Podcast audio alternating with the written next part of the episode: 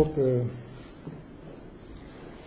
من یه نکته‌ای در مورد بحث شرک جلسه قبل کردم میگم، بعدش شروع میکنیم درباره سوره انعام صحبت کردم. من جلسه قبل یه بحثی کردم که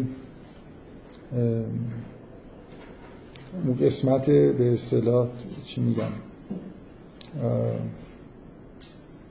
که عکس العملایی انجام شد، یعنی بعد از کلاس از من یه سوال کردن و حالا ادامه پیدا کرد، در مورد این بود که من گفتم مثلا سعی کردم نگاه اهل سنتی که بعضی از رفتارهای شیعیان و شرک‌آمیز میدونن و بگم که دلیلش چیه. مثلا به این اشاره کردم که اگه شرک مثلا فرض کنید یه جوری سخن گفتن یا اثر قائل شدن برای موجودات موهومه، به نوعی اگه معتقد باشید، من گزارم یه گزاره شرطی بود که اگه معتقد باشید به اینکه وقتی که یه نفر میمیره دیگه هیچ ارتباطی با این عالم نداره، اون وقت وقتی که شیعیان میرن بالای مثلا فرض کنید قبر یه فردی که مرده، حالا هر کی میخواد باشه، امام میخواد باشه یا پیغمبر میخواد باشه، اگه اعتقاد داشته باشید که هیچ نوع ارتباطی، هیچ نوع اثری افرادی که از دنیا رفتن روی دنیا نمیذارن، اون وقت رفتن بالای قبر یه نفر و باهاش راز و نیاز کردن و ازش چیز خواستن خیلی شباهت داره به رفتار شرک‌آمیزی که وجود داشته، یعنی چیزی که نیست من برم توی مثل اینکه فضای خالی موجودی که حالت حداقل اثر بخشش حالت موهوم داره رو صدا بکنم. بنابراین خیلی نقطه چیزیه، یعنی این شرک‌آمیز بودن این عمل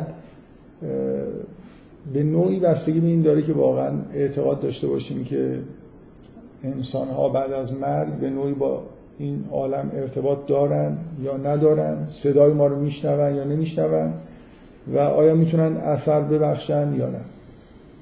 مطمئناً شیعیان بیشتر تأکیدشون روی مقام مثلا معصومینه که میتونن اثر بخش باشن یا نباشن، ولی واقعیت اینه که لااقل توی شیعه شاید خیلی جا به اهل سنت این که بالای قبر مرده های خودمونم بریم و یه جوری انگار حداقل حرف بزنیم و اینا به صورتی یه رسم همجور عوامانه وجود داره دیگه، ولی اون چیزی که توی عقاید شیعه, شیعه وارد شده و شیعیان یه جوری اصرار دارن روش، مسئله مثلا فرض کنید شفاعت طلبیدن و توسل و نمیدونم حتی حاجت خواستن از طریق امام هاست، نه فقط امام زمان که اعتقاد به حی بودنش دارن، حتی ائمه‌ای که از دنیا رفتن. من این نکته رو گفتم برای خاطر اینکه شما احساس و اون نوع نگاه اهل سنت رو بفهمید که اینجا به هر حال یه چیزی وجود داره، یه چیزی شبیه شرک وجود داره اگر معتقد باشید که اینا صدای ما رو نمیشنون و کاری نمیتونن برای ما بکنن. نکته ای که من آها بعد بعد از کلاس یه بحثی که با یکی از همین دوستانهای علیمی کردیم، یه نکته جالبی که پیش اومد، حالا انواع اقسام ممکنه بشه به این چیزا جواب داد که آره حالا اماما اینجوری اثرگذار هستن یا نیستن، ولی بحث جالبی که پیش اومد این بود که این تعداد خیلی زیاد امامزاده هایی که در ایران هست، اینا که ما میدونیم اصلا دیگه حتی زنده هم نبودن هیچ وقت، یعنی مو... کلا موهومن، اکثریت قریب به اتفاق امامزاده ها یا اصلا کسی اونجا نیست یا اگه بوده امامزاده نیست. بنابراین اون حالتی که با یه موجود موهومی داره صحبت میشه، اگه یه نفر بره توی که از این امامزاده ها باش حرف بزنه، این دیگه خیلی اونجا واضح‌تر از اینه که مثلا یه نفر بخواد در مورد مقام ائمه حالا بحث بکنه. اینو از کجا می‌فرمایید که موهومه؟ امامزاده‌های ما فکر کنم استدلال ریاضی هم حتی میشه کرد، یعنی از روی تعدادشون رو مثلا فرض کنید تقسیم بکنید به تعداد اماما، ببینید مثلا برای هر امامی چند تا با دو تا واسطه هست. کلا آقای مرشدی نجفی که چیز بوده به اصطلاح عالم اصلی علم رجال بوده، یه تعداد بسیار محدودی کمتر از ده تا رو تو ایران تایید کرد و بقیه تایید نشده است. ببینید تایید نشده ها رو جمع یا جمع کردن یا اینکه اصلا، یعنی الان تو این روستاها این امام امامزادهایی که وجود داره در هر روستایی، مثلا شمال شما برید چیزی بقعه‌ای هست و من فکر می‌کنم موازنه نداری تراسش بیشتر بشه، چون مثلا بیشتر بودن و کمتر بودن خیلی ملاک نیست با اینکه مثلا فرض کنید چه جوری عمل میشه. مثلا فرض کنید مقام معظم رهبری قبل از اینکه آبروریزی بشه حرف این بشه که مثلا فرض کنید قمه زدن تبدیل به یه چیزی بر علیه شیعه شدن، اطلاع داشتن که این کار، اینکه کی عکس العمل نشون بده یه عالم دینی که یه چیزی رو جمع بکنن یا نه، اون کاملا بستگی به شرایط داره. یعنی شما ممکنه بگید الان همه علمای قم میدونن که یه خرافه‌های خیلی زیادی توی روستاها در مورد همین امامزاده و فلان و اینا هست. من یه روستایی رو میشناسم که یه درختی اونجا افتاده، اصلا به نظر نمیاد قبری باشه، ولی یه بقعه مانندی براش درست کردن و میگن مزار بهش. ظاهراً کسی اونجا دفن نیست. این که حالا حکومت بیاد خودش رو درگیر بکنه که این مزار رو جمع بکنه، با مردم یه روستا درگیر بشه، اینا مسئله اطلاع داشتن و نداشتن نیست. یعنی اگه شما میبینید که عکس‌العملی علما نسبت به مثلا شیوه عزاداری مردم نشون نمیدن، مثلا ایرادی به کتل نمیگیرن، نه اینکه این کتل یه چیزی جز سنت‌های اسلامیه. اینکه آیا وقتش هست که برخورد بکنیم یا نه، که اینا رو با هم دیگه خیلی قاطی نکنیم بهتر. یعنی اینکه فکر کنید که اگه اشتباهی هست حتما مثلا فرض کنید علمای دین بر بررسیش میکنن، اینجوری نیست. همین کاری که علمای دین میتونن بکنن و کردن اینی که آقای مثل مرشی نجفی اومده شجرنامه رو بررسی کرده و اونایی که از نظرش معتبر بوده رو متنی نوشته که توی امامزاده های معتبر نظر ایشون، که من فکر میکنم نظر ایشون نظر علمای قومه، یعنی کسی اونجا مخالف با چیز نبوده، معارض این نبوده که ایشون اصلا بیشتر علم رجال بلده، اون متنش رو نصب کردن توی امامزاده ها. اونجایی که داره یعنی که ایشون تایید کرده، اون جاهایی که صدها جایی که نداره یعنی ایشون تایید نکرده که امامزاده اینجا هست، جایی که به اسم امامزاده است. حالا امامزاده چی امامزاده چی مثلا من من اینجور یادمه که اون موقعی که این کار انجام شد، یکی از شگفتی ها برای همه این بود که امامزاده طاهر گمنامی در قزوین و ایشون تایید کرد، اگه اشتباه نکنم نزدیکای قزوین، که همه خیلی جایی که فکر می‌کردن معتبره رو ایشون تایید نکرد و یه جایی که خیلی جای موثقی نبود و تایید کرد. حالا به هر حال نکته نکته‌ای که من دارم میگم، بحث کردن در مورد اینکه امامزاده‌ها چقدر معتبرن یا نیستن، یا بحث کردن در مورد اینکه امام انسان‌ها بعد از مرگ میتونن در عالم که عالمی که ما زندگی می‌کنیم همچنان دخالت بکنن یا نکنن نیست. دارم میگم که اهل سنت چرا این چیزها رو شرک میدونن، به دلیل شباهتی که به اون عمل شرک‌آمیز داره، یعنی خواستن از یه چیز موهوم، یه چیزی رو من بسازم خودم براش اسمی بذارم و بعد برم بهش ابراز نیاز بکنم، راز و نیاز بکنم. این فرم شرک دیگه، یه جوری موجودات موهوم واسطه مانندی رو ما در واقع توی دنیا فرض بکنیم که وجود نداره. حالا با فرض، من همه اینا رو شرطی در نظر بگیرید، با فرض اینکه این امامزاده ها موهومند که اهل سنت قطعا معتقدن که موهومند، اون وقت این عمل شرک‌آمیز به نظرشون میرسه. یعنی احساسشون اینه که مردم، انسان کلا گرایش به شرک داره، ولش کنی میره سراغ شرک، مثل اینکه مسیحیت رو ول کردید رفتن از مسیح و یه چیزی در واقع انسان رو به خدایی رسوندن. در بین شیعه هم اهل سنت اینجوری نگاه میکنن که همون بتکده ها مثلا حالا تبدیل شده به امامزاده. هیچی نگاه اونا رو خوب بفهمید دیگه ها. من من دارم سعی میکنم که این مخالفین شیعه که ادعای شرک برای شیعه دارن چه جوری نگاه میکنن و چه چیزایی براشون مهم میرسه توی رفتارهای کسایی که ادعای تشیع میکنن.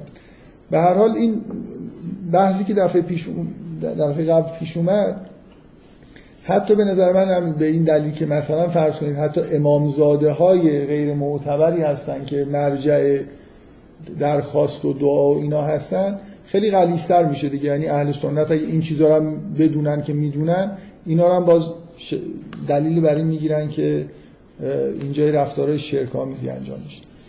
مثلا من علت اینکه دوباره برگشتم به این بحث این نبود که حالا این تفسیر امامزاده رو اضافه بکنم، علتش این بود که اولا من دلیلی که این حرفا رو میزنم فکر میکنم روشنه، برای خاطر اینکه چندین بار این حرف من گفتم توی کلاس که احساس من اینه که توی فرهنگ دینی ما کلا حساسیت نسبت به شرک خیلی خیلی کمتر از اون چیزیه که باید باشه. یعنی شما قرآنو که میخونید موضوع اصلی شرک و توحیده، ولی مثلا جامعه ما رو که نگاه جامعه دینی ما موضوع اصلی حجاب و بدحجابی و اونجور چیزاست. یعنی شما رادیو تلویزیونی که باز میکنید خیلی خیلی کم حرف مثلا فرض کنید اینو میرسه به مردم تو تذکر داده بشه که فلان کاری که میکنید یا فلان حرفی که میزنید شرک آمیزه.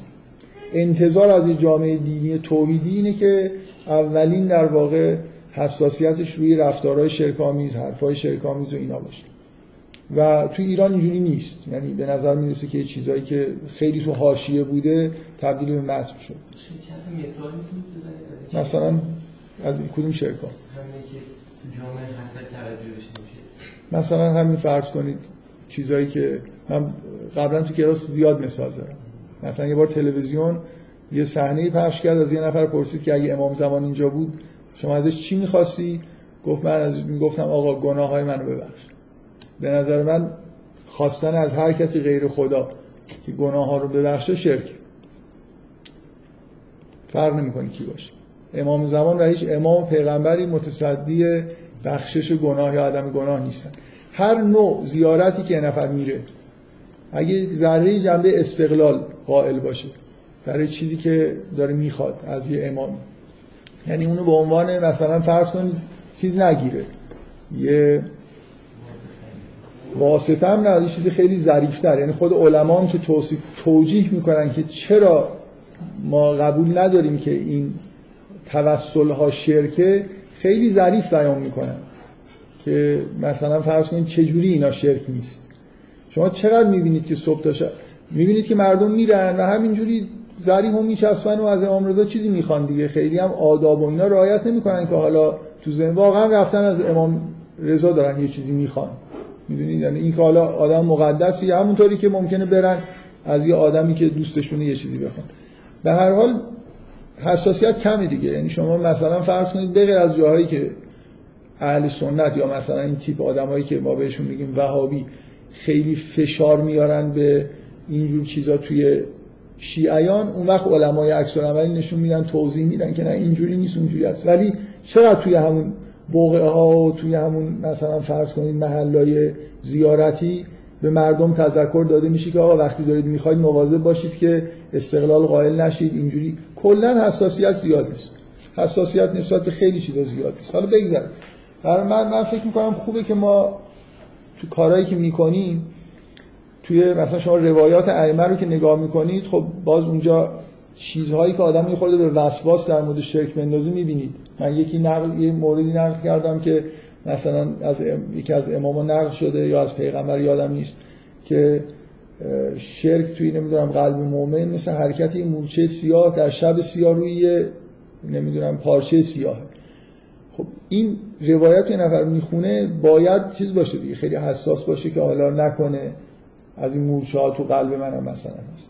اینی که من هر جایی که احساس بکنم میتونم یه حرفی بزنم که شما رو یه خورده نسبت به مسئله شرک و توحید حساس‌تر بکنم، این کارو میکنم و جلسه قبل هم این کارو کردم.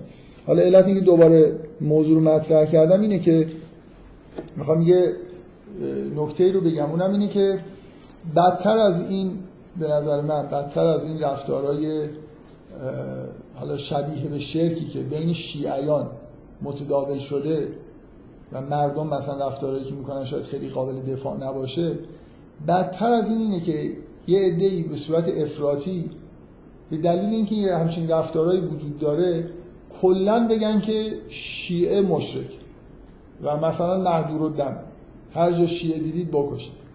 اون جرم این که اینجور افراطی در مورد این چیزا رفتار کردن از حتی اگه اینا واقعا ثابت بشه برای من، الان یه نفر بیاد برای من ثابت بکنه که این رفتارا هیچ توجیهی نداره و شرکه، ولی آیا واقعا میشه به مناسبت این که یه رفتارهای شرک‌آمیزی یه جایی به وجود اومده کل مثلا فرض کنید یه فرقه ای رو به غیر از این که آدم یه غرضایی داشته باشه کل فرقه رو شما چیز کنید، بگید که آه چون مثلا پیروان این فرقه وقتی میرن فلانجا این کارو میکنن، یا اصلا میرن با مزار با مرده‌ای که هیچی نمیشنوه راز و نیاز میکنن، این رفتار شرک‌آمیز، اینا مشترکم بذارید اینا رو بکشید. همین نکته‌ای که میخوام اضافه بکنم اینه، شما اگه وقتی واژه مشترک رو به کار میبرید برای یه مردمی، برای یه مکتبی مثلا که این مکتب شرکه، نمیدونم این عقاید شرکه یا این مردم مشترکن، به نظر من اون چیزی که توی قرآن به عنوان مشترک، یعنی یه بار اینه که ما رفتارهای شرک آلود داریم، فکر میکنم همه داریم، هممون مثل همون مورچه سیاهی که تو شب سیاه داره راه میره، بالاخره یه جاهایی توحید خالص به معنای اینکه هیچ چیزی به غیر از خدا رو مورد توجهمون نباشه و مؤثر ندونیم، حتما اینجوری نیست. توی قلب ما مثلا یه گرایش‌های شرک آلودی وجود داره، ولی میشه گفت که برای خاطر این گرایش‌های شرک آلود مثلا فرض کنید یه آدمی که این گرایش‌ها رو داره مشرکه، بنابراین محدودالدمه، بزنید بکشیدش. چه وقتی یه آدم واقعا میشه بهش گفت مشرک به همون معنایی که توی قرآن مثلا الف و لام که میاد سر المشرکین، مثلا اشاره داره به آدمایی که مقابل پیغمبر هستن توی مکه، نه اینکه هر کسی که حالا یه رفتار شرک‌آمیزی داره. ببینید شرک ویژگیش اینه، این تفسیری که من این جلسه به نظرم رسید اضافه بکنم، به جای اینکه شیعیان یه دفاعی که دارن از خودشون اینه که برن و سعی بکنن از این دفاع بکنن که نه همه مرده ها یا به طور خاص ائمه معصوم ارتباط دارن با این جهان، دلایل خودشون بگن، بگن که اونجا کسی حاضره میشنوه، بنابراین وقتی من ندا میکنم کسی میشنوه و این چیز موهومی نیست. این یه دفاعه، من اصلا کاری به این بحثا ندارم. من میگم بیا فرض کن اصلا این رفتارا شرک‌آمیز باشه، آیا میتونید بگید که شیعه مشرکه چون یه رفتار شرک‌آمیزی داره؟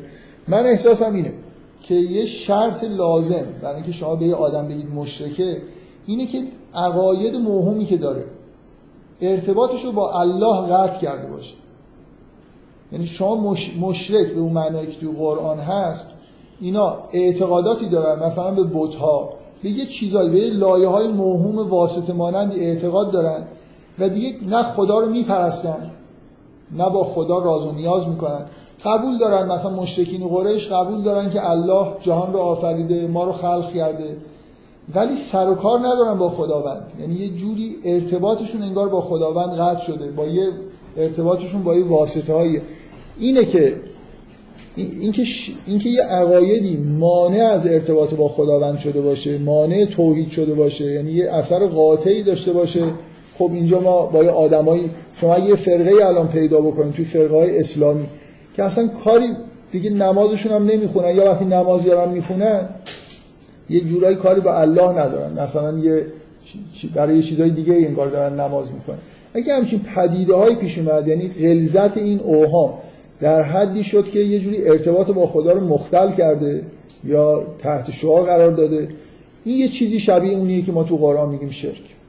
وگرنه هر رفتاری اگه از یه نفر سر بزنه که جنبه‌های مشرکانه توش باشه، من بیام فتوا بدم که آقا این دیگه این کارو کرد، یا هر کسی مثلا اعتقاد پیدا کرد به این که مرده‌ها چیزی میشنون یا کاری میکنن، این مشرک و به همون معنایی که تو قرآن باید باش مبارزه کرد و نفیش کرد، این به نظر من خودش یه افراطیه که با توجه به ظرافت مسئله شرک که شما هر چقدر هم بخواید دقت بکنید، باز توی رفتار توده مردم که همه فرقه ها و ممالک خلاصه چیزای شرک‌آمیز هست. اینکه من بخوام اینو ملاک قرار بدم و تکفیر بکنم و نمیدونم همه رو از دم تیغ بگذرونم، این به نظر من از خودمون گرایش‌های شرک‌آمیز یه جورایی جرمش بیشتر. من خواستم اینو اش... بهش اشاره بکنم که در ضمن این که من خودم اعتقادم این هست که توی ایران خیلی بی احتیاطی نسبت به شرک و توحید و اینا وجود داره، ولی باز این معنیش این نیست که مردم نمیدونم ایران یا مردم شیعه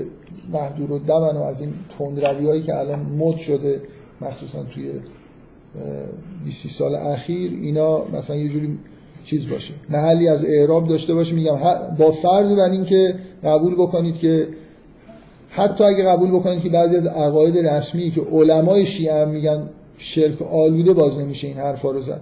برای خاطر اینکه کما اینکه الان مثلا من معتقد نیستم به اینکه الان مسیحیت الان دنیا شما بتونید بگید که اینا مشرکن، با وجود اینکه مثلا عقیده شرک آلوده کاملا روشنی دارن، ولی بالاخره خداپرستن دیگه، یعنی در واقع خدا رو تبدیل به انسان نکردن، یه انسانی رو یه تصوراتی اطرافش ساختن که اصلا دیگه شبیه انسان هم نیست، میدونید، یعنی یه جور اینقدر دیگه پیچیدش کردن شما نمیتونید بگید کسی الان به مثلا خدا بودن مسیح معتقده، یه جورایی یعنی این که به خدا معتقد نیست، یا مثلا معتقده که خدا آفریننده جهان یه انسان بوده، یه جوری بالاخره چیز دیگه، یه جوری اینقدر باشون فکر میکنم در طول تاریخ بحث شده و چیزی برای جواب گفتن برای عقاید مثلا ابتدایی خودشون شاید نداشتن، بالاخره رفتن به این سمت که الان خدا به معنای فلسفی عرفانی همین خدای اونا هم یه جوری نزدیک به همین خدایی که ما داریم، فقط چیز دیگه، میگن که خداوند به صورت انسان هم خودشو ظاهر کرد. این حالا عقیده قطعا شبهه شرک براش وارده، ولی باز شما نمیبینید که مسیحی‌ها کلا از خط توحید کاملا جدا افتاده باشن، ارتباطشون با خدا دارن، در واقع الله رو تبدیل به انسان نکردن، یه انسانی رو یه جورایی از انسان بودن خارج کردن، یعنی دیگه وقتی تصوری که الان از مسیحی‌ها دارن دیگه مسیح توش واقعا انسان نیست، فقط صورت ظاهری انسان رو داره، بنابراین عقیده درستی نیست، ولی باز به این راحتی نمیشه گفت که هر کی که مثلا به تسلیس معتقد مشرکه به اون معنایی که ما تو قرآن با مشرکین داریم مبارزه میکنیم. خود قرآن هم میبینید ارتباطش با در زمانی که قرآن نازل میشد این اعتقادات تثبیت شده بود و قرآن میبینید که خیلی جا از مسیحی ها تمجید میکنه و هیچ وقت مسیحی ها رو جزو مشرکین حساب نمیکنه، همیشه جزو اهل کتابه که دوستان ما هستن. هر حال باید نسبت به مسائل دینی در این حالی که آدم وسواس شرک و توحید اینا داشته باشه و تذکر بده، ولی اینجور تندروی ها خودش بدتر از هر کاری. یعنی من این نکاتی که میخواستم در مورد مسئله شرک بگم و گفتم که برای تکمیل حرفای دفعه قبل صد درصد صد درصد که تو قرآن به یهودی ها ایراد میگیره که اینا دانشمندان و مثلا علمای خودشون رو به عنوان ارباب من دون الله گرفتن، یعنی هر چی دیگه اونا بگن عمل میکنن و فکر میکنن که مثلا هر, هر چی میخواد باشه، شما از هر چیزی به غیر از خداوند، از غیر حق، از باطل، از هر مجرایی پیروی بکنید مشرکان هستین کارتون. ولی یه بار اینه که این یه جوری سیستماتیک میشه که اصلا دیگه شما پیرو خدا نیست، اصلا کاری به خدا نداری. این دیگه جاهایی برسه شاید شما بگید که وارد شده که دیگه شما رو نمیشه گفت اصلا موحد و دیندار، مثلا رسیدید به شرک به همون معنای قرآنش، یعنی یه مجموعه عقایدی ممکنه شما توی فرقه‌های اسلامی برید بگردید و ببینید واقعا فرقه‌ای هستن که اصلا دور شدن از مفهوم توحید. و الان یه فرقه شیعه بدنامی توی ترکیه هست بهشون میگن علوی که نماز نمیخونن، قرآن قبول ندارن، مشروب میخورن و عامل چیزن دیگه، عامل اصلی بدنامی شیعه توی جهان اسلامه.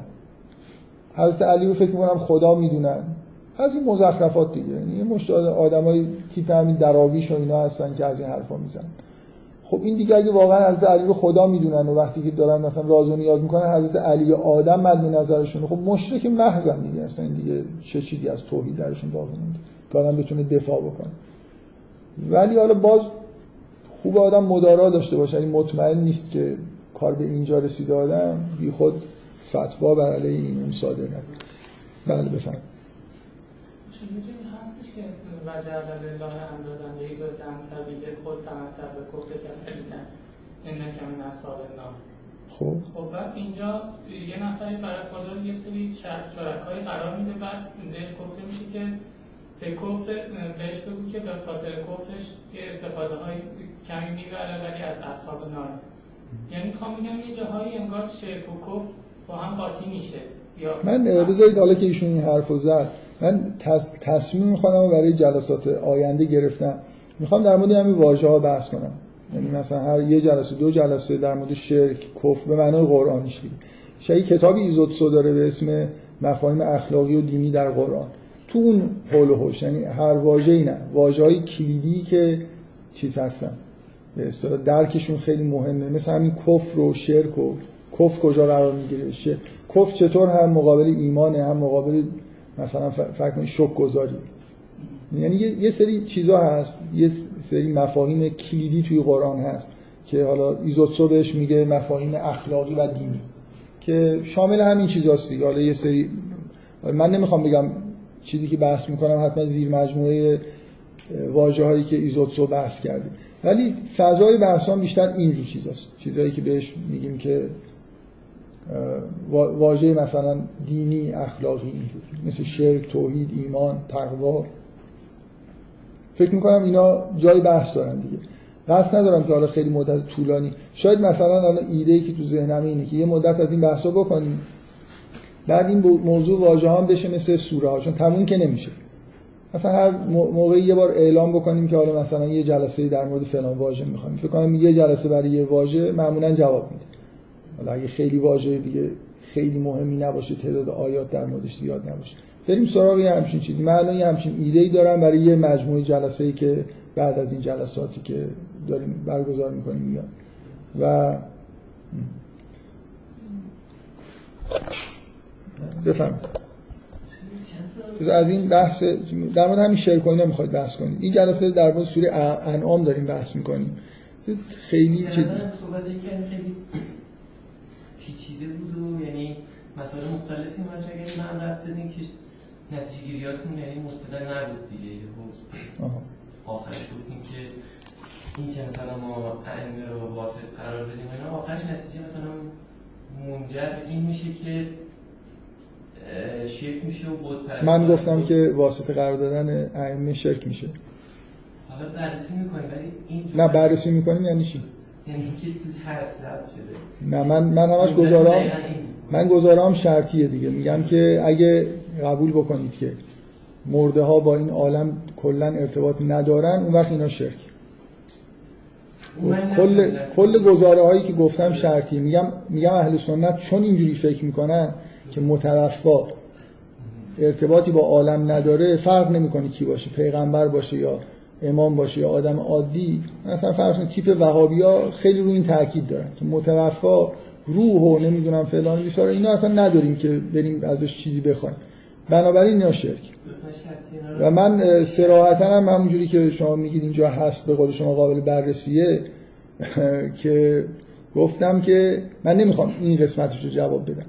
گفتم با فرض این که اصلا اینا حرفاشون درست باشه هم نمیشه فتوایی نمیدونم محدودالدم بودن این حرفا رو زدن. این افراط کاریایی که شما یه چیز شرک‌آلودی یه جایی گیر بیارید، مثلا فرض کنید الان یه نفر بیاد بگه این وهابی‌ها که دست نمیدونم پادشاهانشون میبوسن و به رؤسای قبایلشون اینقدر احترام میذارن، این شرکه، بزنید همشون رو بکشید.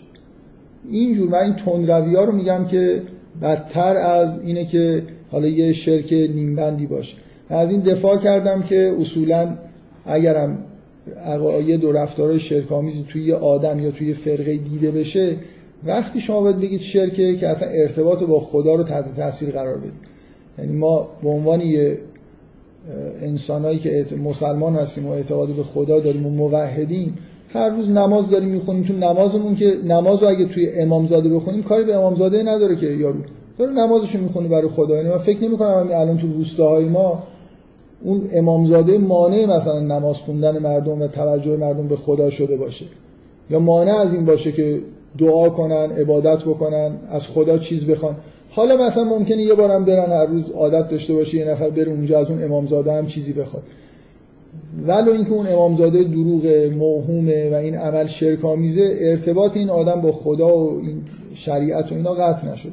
مثالی که زدم که مثلا یه آدمایی مثل علوی هستن، فقط روشن بود دیگه که چه جوری میشه که شرک میشه. شما به نظرم خیلی جلساتون نبودید، شاید با بحثای منم خیلی آشنا نیستید. الان هم این چیزی که گفتید واقعا من این حرفو نزدم، اینجا هم هست، بعدم گوش بدید و حال نمیشه. ارتباط با خدا قطع بشه یعنی مستقیما داره. ولی خب اینکه اون زیارت و اینا چه جوری منجر به اون میشه برای مدت زیارت چیز اون استدلال از یعنی یه م... خب جلسه قبل اصلا گوش ندادید دیگه. پس چیز نباشید که من جواب بحثایی که جلسه قبل کردید که چرا این اصلا شبیه شرک و این حرف بگذارید. ولی مثلا می‌فهمید که چرا تو جامعه کم بررسی میشه. ما تو تاریخ داریم خیلی مسائل شرک آمیز هستش که به خود فرد بستگی داره، یعنی که آره علما در مقابلش مسئول نیستن. مسئول نیستن مثلا علما در مقابل حجاب مسئولن.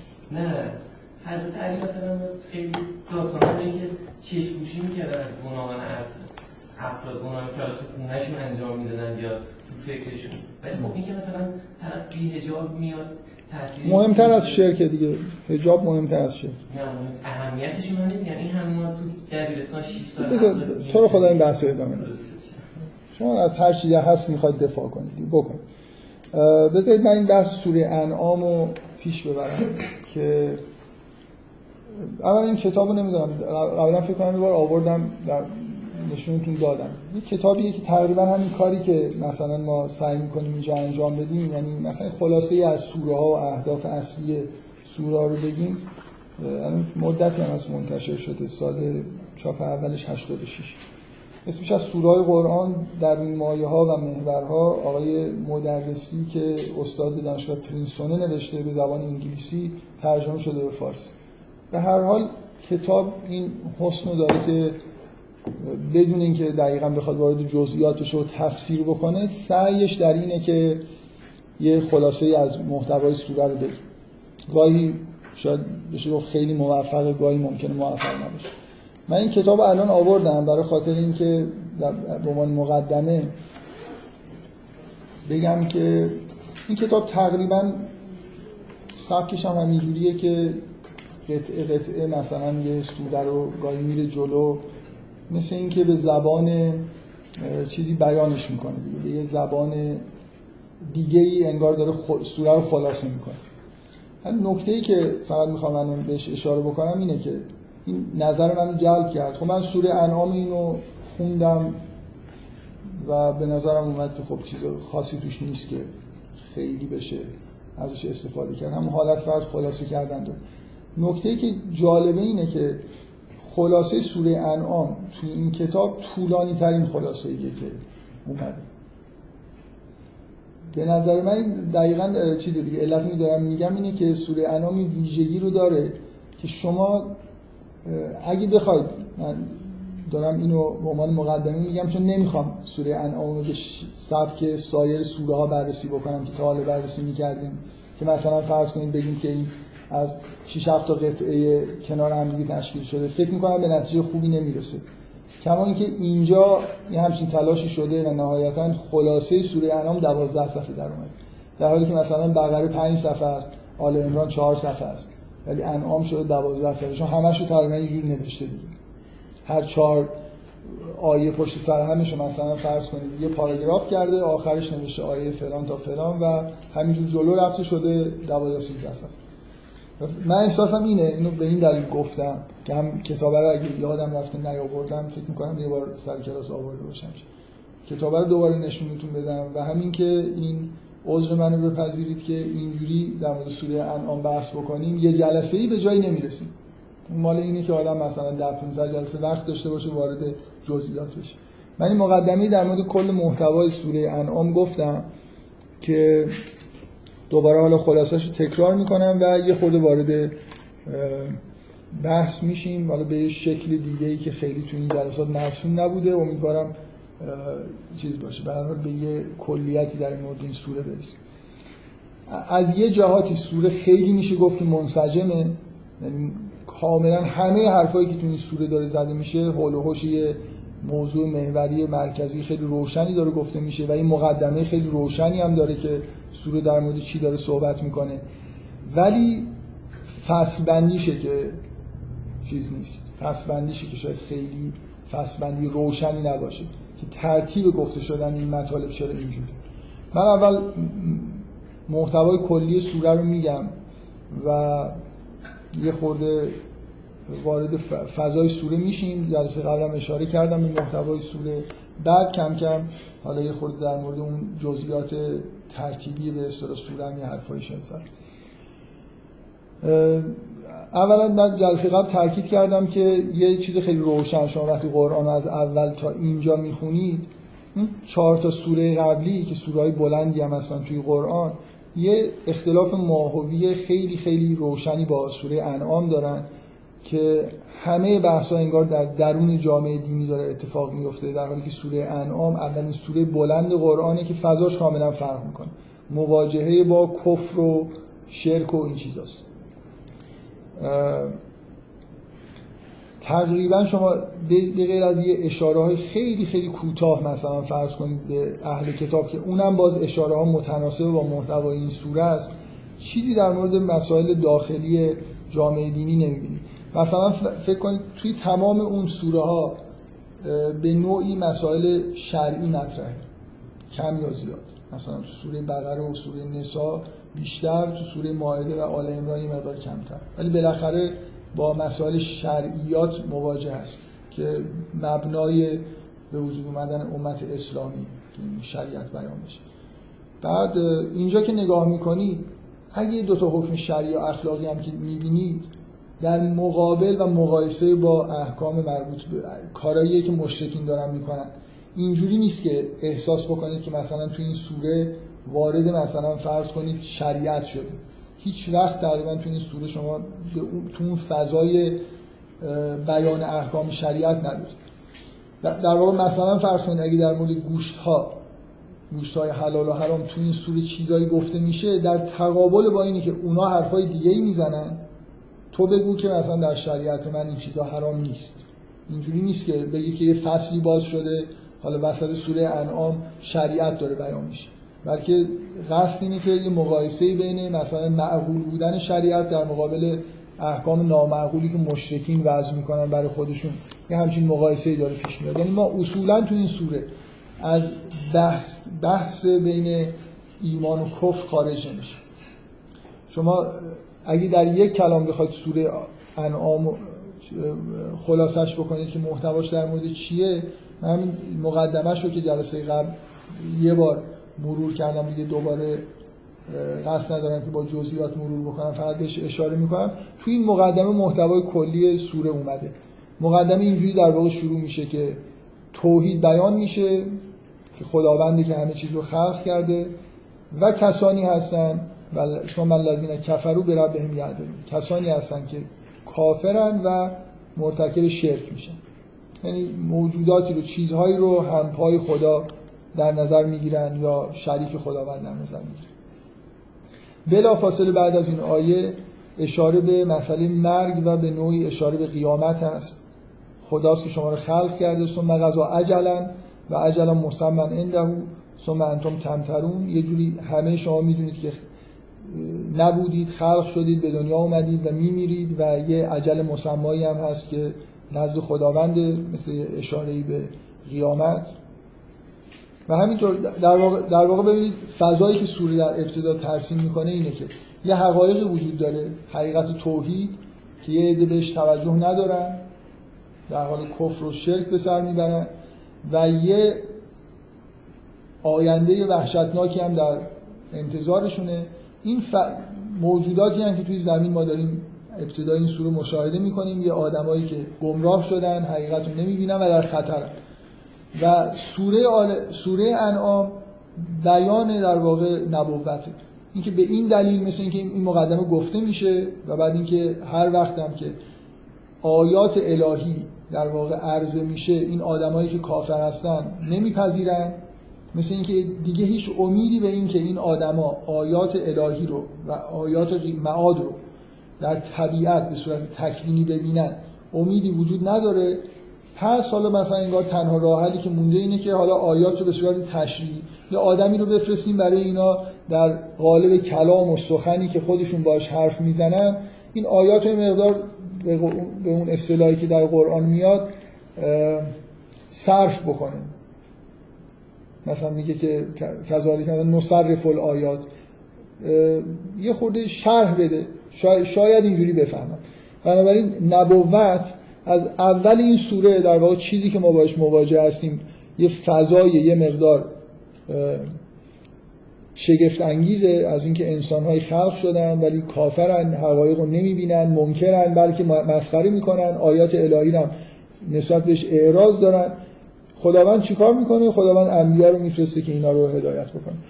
همه این سوره در مورد مواجهه بین در واقع انبیا و نبوت پیامبر مخصوصا همین پیامبری که الان فرستاده شده با عالم کفر و شرک، پیام هایی که از طرف خداوند در این مشرکین آورده شده، پیام ها از نوع تشریح آیات الهی هست، از نوع مثلا فرض کنید دلایل توحید و معاد و اینا هست، تا انذار و تبشیر و هر چیزی که توی پیام نبوت برای مردمی که کافر هستن وجود داشته و همین الان هم وجود داره. شما مجموع آیات این سوره رو که نگاه کنید، شاید کمتر به یه معنای کل سوره رو که نگاه میکنید مثلا آیه ها رو بخواید تک تک در نظر بگیرید و موضوعاتش رو مشخص بکنید، شاید کمتر سوره تو قرآن اینقدر منسجم باشه. یعنی یه موضوع خیلی روشنی داره، مسئله مواجهه انبیا و پیام در واقع انبیا با کفار و همه چیزایی که اطرافش ممکنه اتفاق بیفته، عکس العملایی که اونا نشون میدن و آدمایی که در حاشیه هستن چه عوامل مهمی وجود داره، همه اینا در کنار همدیگه یه جوری بیان شد. ببخشید من جواب شما رو نمیدم. شما گوش ندادید جلسه قبل، برید گوش بدید. خود فکر می‌کنم دارید جلسه رو خراب می‌کنید، برای اینکه من یه ساعت وقت دارم، خیلی هم حرف می‌خوام بزنم. کلاً هم تو این جلساتی که در مورد سوره ها بحث می‌کنیم قرار نیست کسی سوال کنه. من مثلا میگم که اگه که شما هم یه سوال پرسیدن پیوستگی جلسه برام می‌خوره، فکری به حال این بکنید که آیا مثلا بچه‌ها این باید بیان بشینن گوش کنن. تو جلساتی که در مورد سوره ها هست قرار این شده که کسی سوال نکنه. آره. ولی در بقیه نه، در مورد بقیه جلسات معمولا سوال و جواب میشه، اونم در یه حدی که خیلی نظم جلسه به هم نخوره.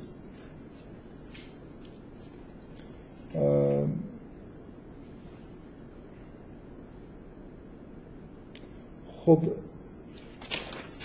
به پایان سوره هم نگاه کنید. من وقتی میگم که سوره یه فضای اولیه‌ای که توصیف میکنه یه مقدار شگفت انگیزه، به آیه آخر سوره نگاه کنید که میگه هو الذی جعلکم خلائف الارض و رفع بعضکم فوق بعض درجات لیبلوکم فیما آتاکم ان ربک سریع العقاب و انه لغفور رحیم. اشاره به این حقیقت بزرگی که در قرآن روش تاکید میشه شده که انسان به نوعی خلیفه در ارض. شما این آیه رو که میخونی یاد اون اصطلاحی میافتید که خداوند در زمین میگه که من میخوام خلیفه بذارم. شگفت انگیز بودن اینه دیگه، چجوری این خلیفه هایی که خداوند در ارض خلق کرده کارشون به اینجا میرسه که شاید اکثریتشون به نوعی چیز هستن، اصلا مواجهه با حقیقت ندارن و با خدا ارتباط ندارن. ممکنه کثرت این پدیده آدم یه خورده نسبت بهش چیز کنه، حالت چی میگن یه جوری حساسیت آدم رو از بین ببره، ولی واقعیت اینه که این مسئله مسئله عجیبیه که انسان ها اکثریتشون شاید در طول تاریخ به یه چیزی شبیه کفر و شرک و اینا گرایش پیدا کردن و هنوز هم همینطور هست، یعنی در حجاب نسبت به حقایق به سر میبرن. من جلسه قبلی خورده بحث کردم که حالا مثلا این استراتژی این که انبیا انبیایی فرستاده بشه، برای این چیزیه که در طول تاریخ اتفاق افتاده. خداوند در عالم در واقع در قالب کلام هم آیات خودش رو برای مردم تشریح کرده که بلکه هدایت بشه.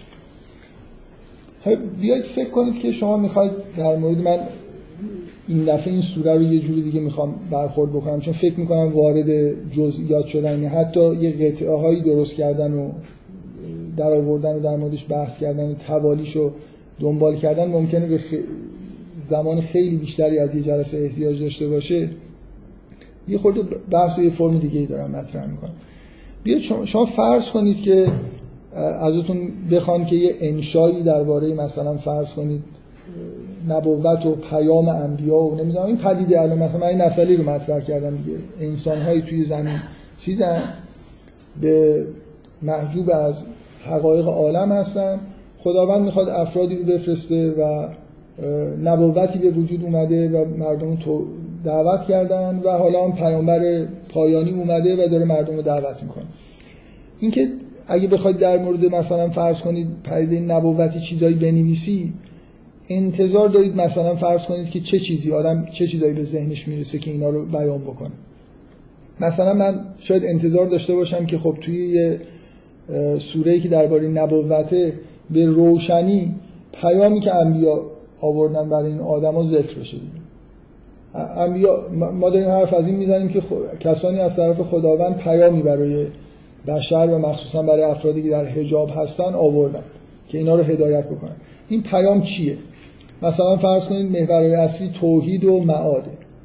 خب ما مخصوصا آدمایی هستیم که انتظار داریم که اگه پیامبری میاد و با مردم حرف میزنه سعی کنه که استدلال بکنه، مردم رو قانع بکنه که توحید درسته، شرک غلطه، مردم رو قانع بکنه که مثلا معادی هست و الی آخر. انتظار دارم اگه من الان بخوام یه متن در مورد نبوت بنویسم، خب پیام انبیا باید یه همچین چیزایی توش باشه و توی مثلا این سوره انتظار داشته باشم که بیان بشه. بنابراین انتظاراتمون از این سوره اینه که محتوای پیام توش باشه، دلایل توحید، دلایل معاد و حتی دلایل نبوت. این سه تا به اصطلاح اصول دین ما هستن دیگه. سوره انعام به نوعی درباره توحید و معاد و نبوت داره بحث میکنه. موضوع اصلی، محور اصلی پیامه، پیامی که انبیا بودن که این پیام چیه؟ پیام توحید و معاده. خب چه چیزی به مردم میگن؟ خب در درجه اول باید یه دلایلی مثلا فرض کنید برای این عقاید بیان بشه که نکته اینه که خود نبوت هم حالا جزء عقاید حساب میشه. بنابراین یه جوری من انتظار دارم تو این سوره که حالت بحث با مشرکین و کفار داره یه سری استدلالای اصول دین رو ببینن.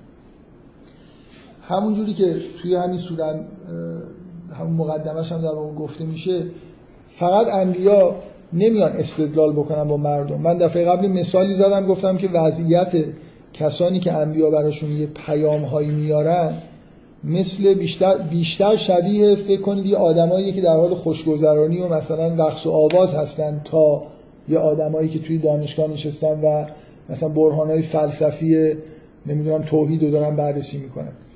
به همین دلیله که شما لحن مثلا فرض کنید انبیا در مقابل کسانی که بیخبرن و در غفلت به سر میبرن و اصلا این موضوعات انگار موضوعات ذهنیشون نیست و غرق در واقع توی زندگی روزمره خودشون هستن، همیشه پیام انبیا پر از انذار و تبشیره.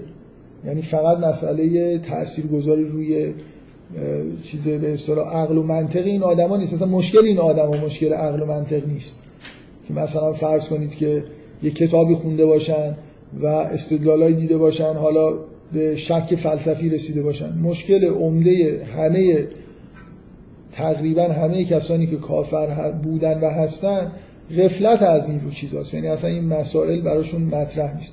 شما یه آدمی که در حال خوشگذرانیه و به دلیل این خوشگذرانیشی که اصلا عقلش رو به کار نمیندازه،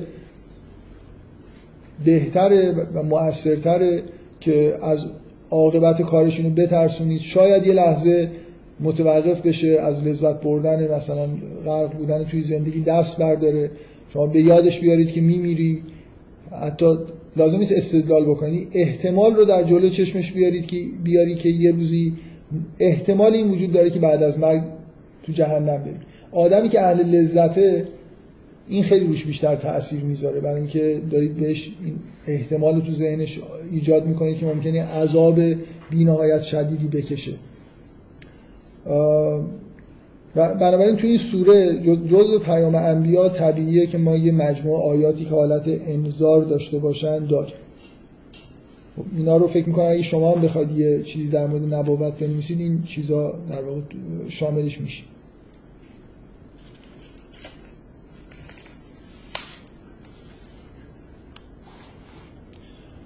حول و حوش نبوت مثلا ببین مسائلی که وجود داره. آها. کلا این سوره که حالت یه جور محاور مانند داره، یعنی یه چیزی از طرف اونا نقل میشه یا یکی از کارهای اونا گفته میشه و یه چیزی از طرف از پیام انبیا بیان میشه. مثلا یکی از چیزایی که حول و حوش نبوت جزو ارکان بحث در مورد نبوت، حالا به غیر از دلایل نبوت و پیام نبوت، مسئله معجزه است. جزو ویژگی های چیزی که ما اعتقاد داریم بهش اینی که انبیا برای اثبات مدعاهای خودشون به غیر از اینکه بیان استدلال بکنن یا انذار و تبشیر انجام بدن، برای اقوامی که می اومدن معجزاتی می آوردن. در تایید سخن خودشون، برای اینکه کسایی رو در واقع به نوعی به خودشون کاری بکنن که گرایش پیدا بکنن و حرفشون رو بپذیرن و قبول بکنن که اینا واقعا چیزن از طرف خداوند اومدن. بنابراین یه بخشی از مسئله نبوت مسئله معجزه است و همه این چیزهایی که میگم تو این سوره هست و امیدوارم که به یه جایی برسیم که یه بحث تو این سوره بحث جامعی در مورد نبوت و همه پدیدهایی که اطرافش هست و باید در موردش بحث بشه شده. بعد کم کم یه خورده جزئیاتش رو بیان بکنم، بعد بریم سراغ نحوه بیانش به از ابتدا تا انتهای خود این سوره. یه مسئله‌ای که در مورد نبوت وجود داره مسئله سلسله انبیاست که شما اگه در واقع تاریخ نبوت، شما نبوت یه پدیده‌ای نیست که الان یه پیغمبری اومده در عربستان داره یه کاری انجام میده. کلا اتفاقی که در تاریخ افتاده اینه که انبیایی اومدن انبیایی اومدن اقوامی تشکیل، اینا همه جزء در واقع حواشی و شاخ و برگ‌های مسئله نبوت.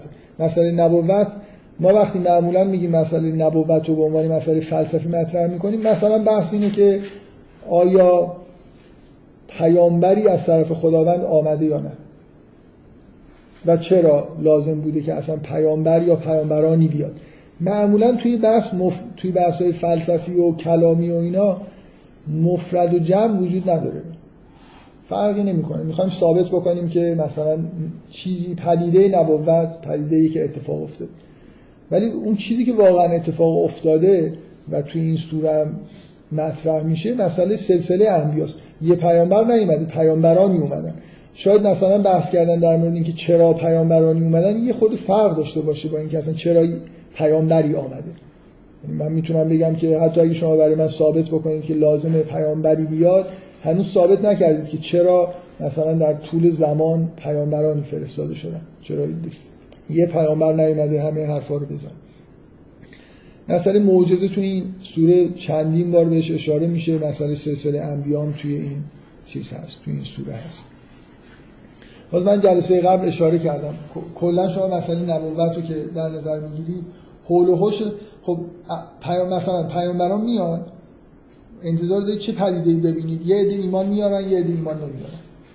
کلا بحث کردن در مورد اینکه چه عامل‌هایی باعث میشه که یه نفر ایمان نیاره، چرا اصلا پدیده کفر وجود داره. شما وقتی که میخواید نبوتی تعریف بکنید یه جوری باید عامل عامل عامل یا عوامل کفر رو بشناسید، با چی دارید مبارزه میکنید. شما اگه مثلا فرض کنید الان یه آدمی تصورش این باشه که کفر نتیجه مثلا مطالعه کتاب‌های ضال است، فکر کنید یه نفر اینجوری فکر در طول تاریخ مردم چرا کافر می‌شدن؟ مثلا فیلسوفانی بودن استدلالای مطرح می‌کردن و یه عدم جوابشون میدادن و ابهام به وجود می اومد، مردم کافر می‌شدن، نمی‌فهمیدن. اگه این تصور از کفر داشته باشید اون وقت پیام انبیا در نظر شما یه چیزی میشه. باید انتظار داشته باشید انبیا یه کتابای شبیه کتاب مثلا فلسفی بیارن با خودشون. اگه مثلا فرض کنید اعتقادتون این باشه که نه کفر نتیجه غرق شدن توی لذت‌های دنیویه، یا مثلا فرض کنید کفر و شرک نتیجه پیروی کردن از سنت‌های جامعه است و الی آخر، عوامل این شکلی مد نظرتون باشه، اون وقت تصورتون از نبوت و پیام انبیا تغییر میکنه. انتظار دارید چیز حرفای دیگه‌ای تو این سوره بشنوید. پس خوبه توی خود همین سوره در مورد همین پدیده عجیبی که در ابتدا توصیف ابتدا و انتهای سوره به نوعی من سعی کردم بگم که وجود داره، یعنی اینکه انسان‌های توی زمین به عنوان خلیفه الهی جعل شدن و بعد این آدم‌ها اکثریتشون اصلا خدا رو نمی‌بینن، نه اینکه اون خلافت رو انجام نمیدن بلکه ارتباط ساده حتی اعتقاد طبیعی به خداوند رو از دست دادن. خب توی این سوره شما باز در مورد این مسئله هم می‌بینید که بحث شده.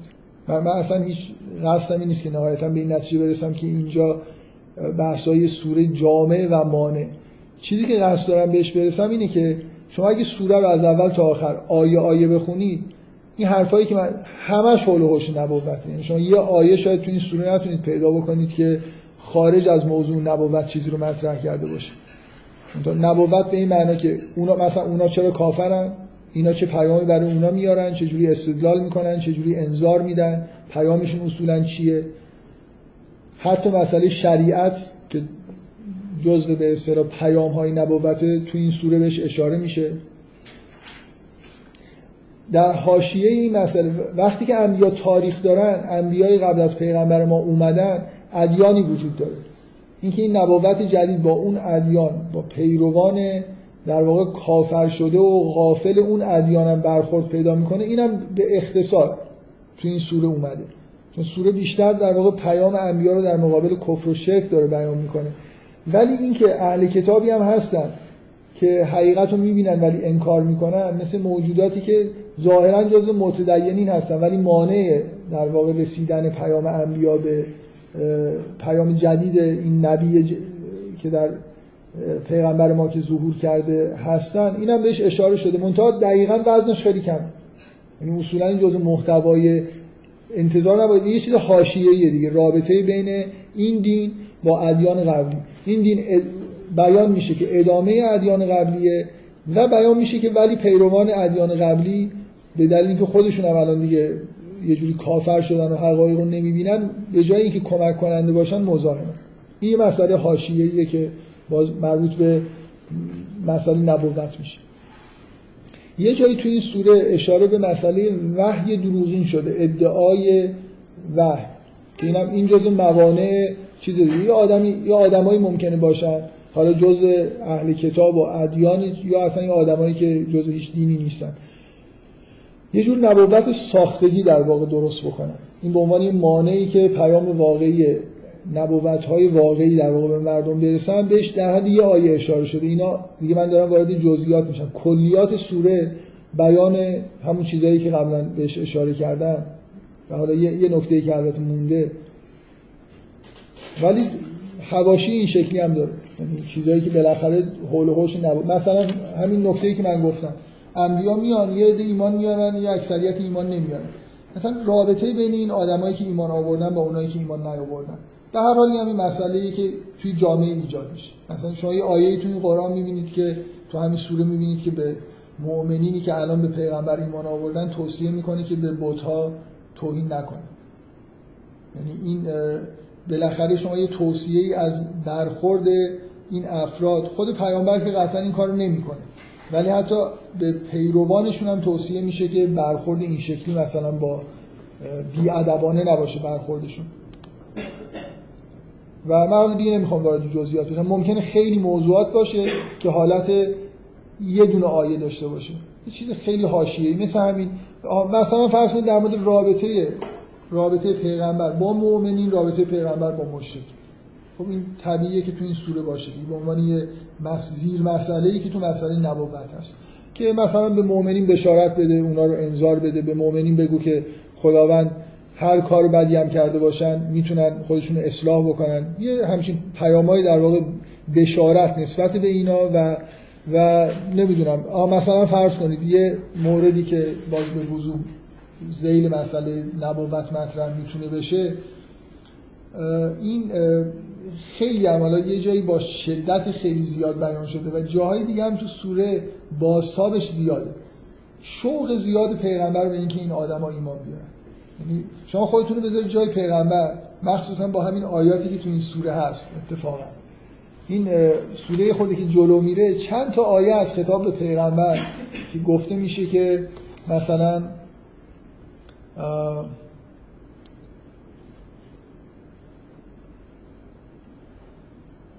میگه ولو ولو ترا از وقفوا علی النار، میگه اگه ببینی اون وقتی که اینا عرضه میشن، مثلا نگه داشته میشن جلوی آتش که عذابشون داره شد. این شما با توجه به اینکه پیغمبر اگه تصوری ازش داشته باشید که چقدر مثلا مهربون و همین مردمی که اونجا زندگی میکنن دوست داره، خود این آیات چیزن دیگه. یعنی شنی...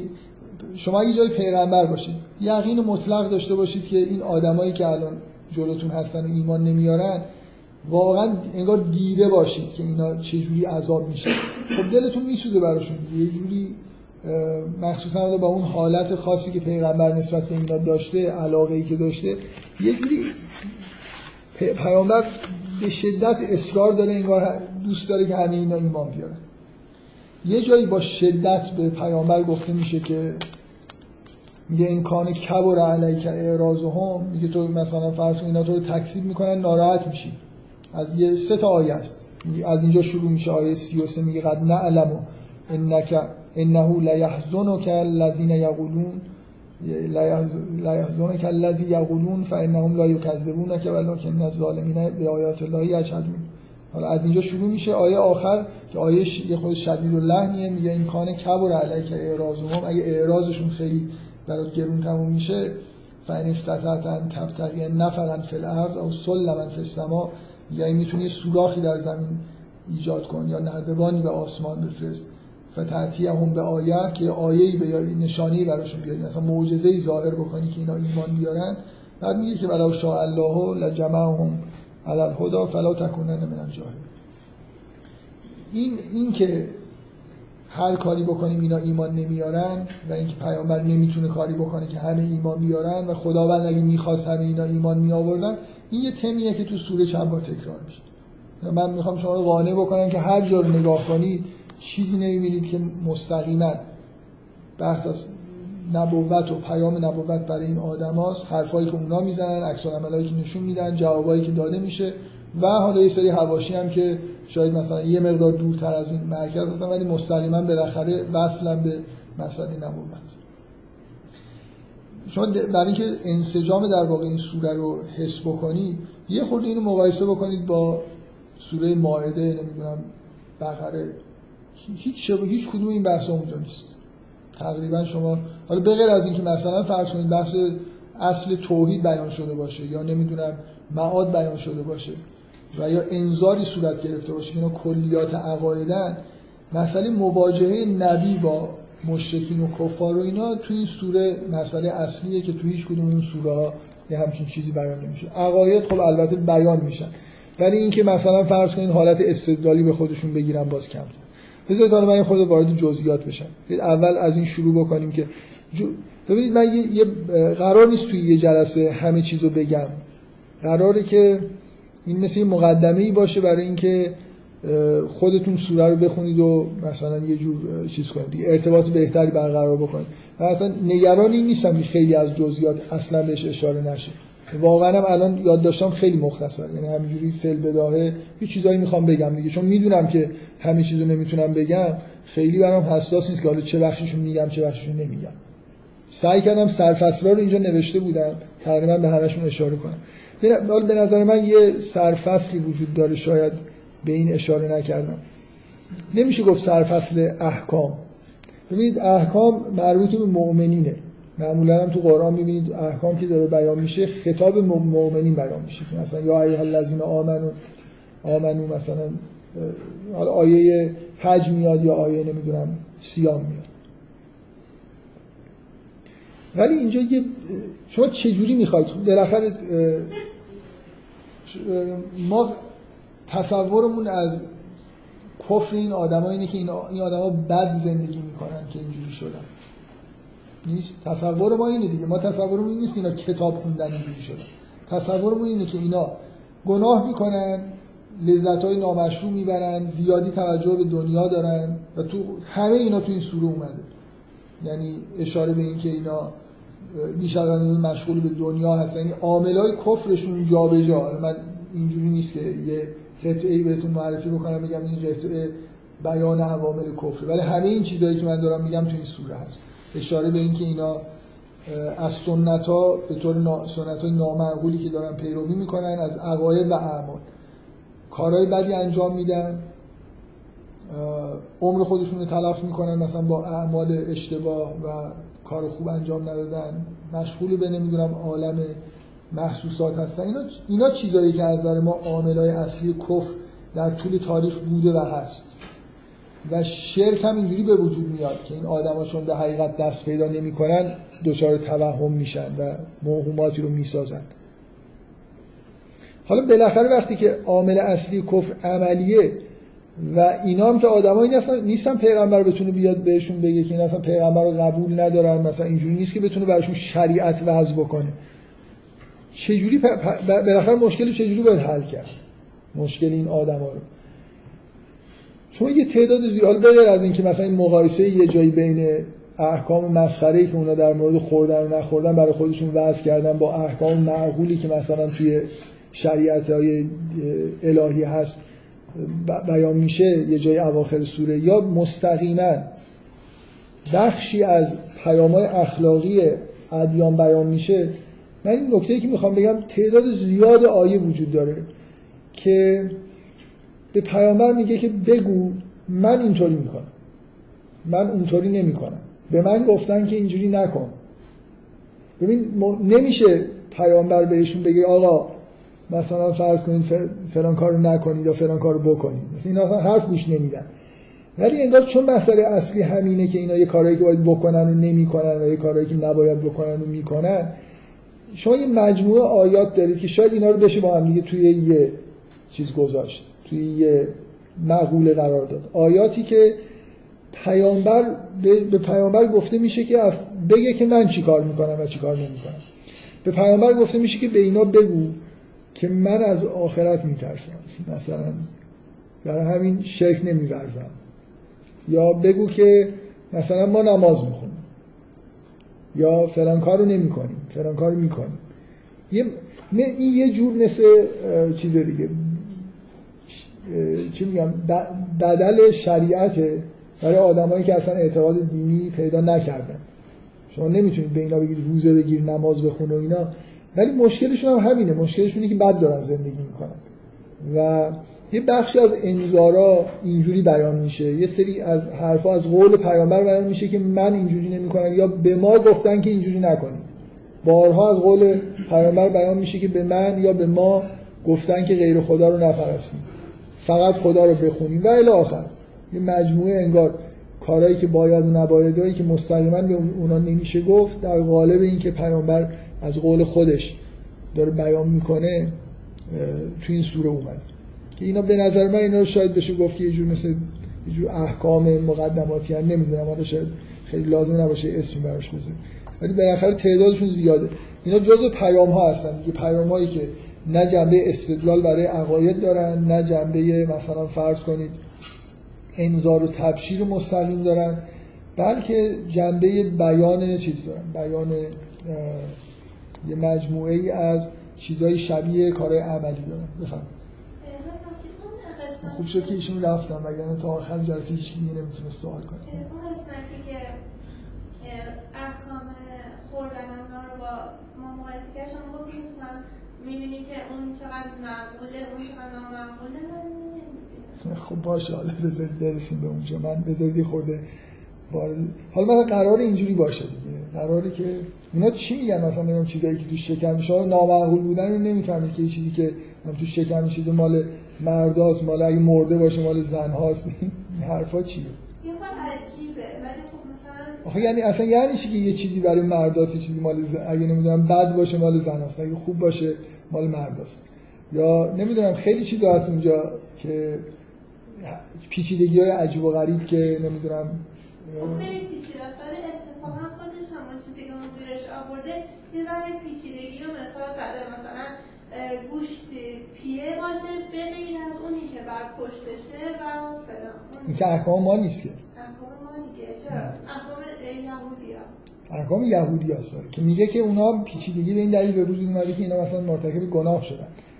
یعنی اون چیز دیگه یه جوری مثلا مجازاتشونه که یه سری احکام این شکلی پیدا کردن. آره ولی اینکه نمیدونم یه چیزی اگه خوب باشه مال مرداست یه چیزی بد باشه مال زناست نامعقول هستن، یه جوری مثلا حالت توهین‌آمیز داره. طب یه جور خو... خوراکیه دیگه، خوراکی دیگه من مردان و زنانه فکر نمی‌کنم داشته باشه. فکر نمی‌کنم تو احکام و یه همچین چیزایی مثلا باشه که یه چیزی رو یکی بخوره یکی نخوره و این حرفا. یعنی نامعقول بودن خوردن نخوردن نیست باشه. آره ولی اینکه مثلا حالا اینکه شما چه چیزی رو تحریم بکنید برای انسان‌ها ممکنه حالا یه خورده یه جاش قابل فهم نباشه. چرا خوک مثلا فرض کنید حرامه، ممکنه بگید که اینا اینا من نمیفهمم، ولی اگه من بگم مثلا دست راست خوک برای زنا حرامه دست چپش برای مردا، اصلا یه جوری کل نامعقول بودنش غیر از نفهمیدنی که چرا. من میتونم بگم یه حیوانی رو مثلا نخورید اصولا چرا ممکنه تحریم شده باشه، ولی اینکه مثلا یه چیزی برای مردا با زنا فرق بکنه، مثلا طلا استفاده کردن برای زنا حلاله برای مردا. آره خوردن خوردن یه خورده چیز دیگه، خوردن اون جاییه که زن و مرد توش مشترکن به نظر نمیاد، یعنی من چیز معقولی نمیبینم. طلا یا حجاب به ویژگی‌های زن و مرد خیلی طولانی شد، من فکر کنم سوال مختصریه، خارج از بحث ماست، قبول دارید؟ بذارید حالا من اینکه نمیدونم اثبات بکنم که این معقوله یا نامعقوله قرار نیست تو این جلسه مختصر بهش بپردازیم. به هر حال من این نکته‌ای که روش تاکید کردم اینه که اونجا هم شما نمیبینید که شریعت اصلا قرار بیان بشه، قرار من حالا خوردن و نخوردن رو من گفتم برای اینکه بذارید بحث تموم بشه. کشتن، قربانی کردن بچه‌ها چی؟ یعنی نا... اصلا چیکار دارن میکنن اینا؟ یه مشت حرفای من در آوردی، بچه‌هاشون رو میکشن، نمیدونم قربانی میکنن، میگه اونایی که برای خدا قربانی میکنن و میذارن جلوی بت‌ها. یعنی کلا یه فضای سنتی کاملا نامعقولی به وجود اومده که توش حتی جنایت داره صورت میگیره. اینو اینو مقایسه کنید حالا با احکام شریعت. در مورد شریعت کلا اونجا فضا اینجوریه که خب احکام خیلی ساده و روشنه، مثلا فرض کن در مورد خوردن، حالا وارد جزئیات نشیم، بذارید من یه خورده وارد جزئیات دیگه‌ای بشم که به نظر خودم مهم‌تره. این توی شما این سوره رو نگاه کنید، توی قرآن یه بحثی هست که آیات الهی رو میگه که ظاهر میشن در آفاق و انفس. این آیه باعث شده که اصلا یه اصطلاحی به وجود بیاد، آیات نمیدونم آفاقی و انفسی. شما انتظار باید داشته باشید تو سوره انعام هم آیات آفاقی اومده باشه، هم انفسی که به وفور اومده. یعنی شما مثلا فرض کنید یه حجمی از این سوره، حالا شاید مثلا ده درصد این سوره بیان و توصیف توحید و آیات الهی چه در درون آدم‌ها چه در بیرون. در درون به این شکلی مثلا به, آد... به همین کفار گفته میشه از طریق پیامبر که شما وقتی که مثلا یه جای گیر میافتید موحد میشید، اصلا اینو ببینید که در درونتون انگار موحد هستید. آفاق... آفاقی هم که از ستاره‌ها گرفته تا اتفاقایی که تو زمین میفته به همون سبکی که تو قرآن بارها میبینید هست که مفصل ترینش بعد از داستان ابراهیم میاد. شما داستان ابراهیم که تموم میشه صفحه مثلا صد و چهل تا وسطای صفحه صد و چهل و یک اصولا بیان آیات الهیه دیگه، که از زمین میره به آسمان، از آسمان میاد به زمین، همه جا اثر به اصطلاح فعل و خلق الهی رو سعی میکنه نشون بده. بنابراین از نظر فرم استدلال کردن به اون معنایی که تو قرآن هست، نشون دادن تفصیل آیات، ما انتظارمون اینه که تو سوره انعام اینو ببینیم. حالا اینا رو میشه درصد گرفت دیگه. یه درصد قابل ملاحظه از سوره انعام همین که از طرف پیامبر آیات الهی رو تشریح بکنه برای کسایی که نمیبینن. انگار اینا دیگه امیدی نیست که خودشون به عالم که نگاه میکنن خداوندو ببینن.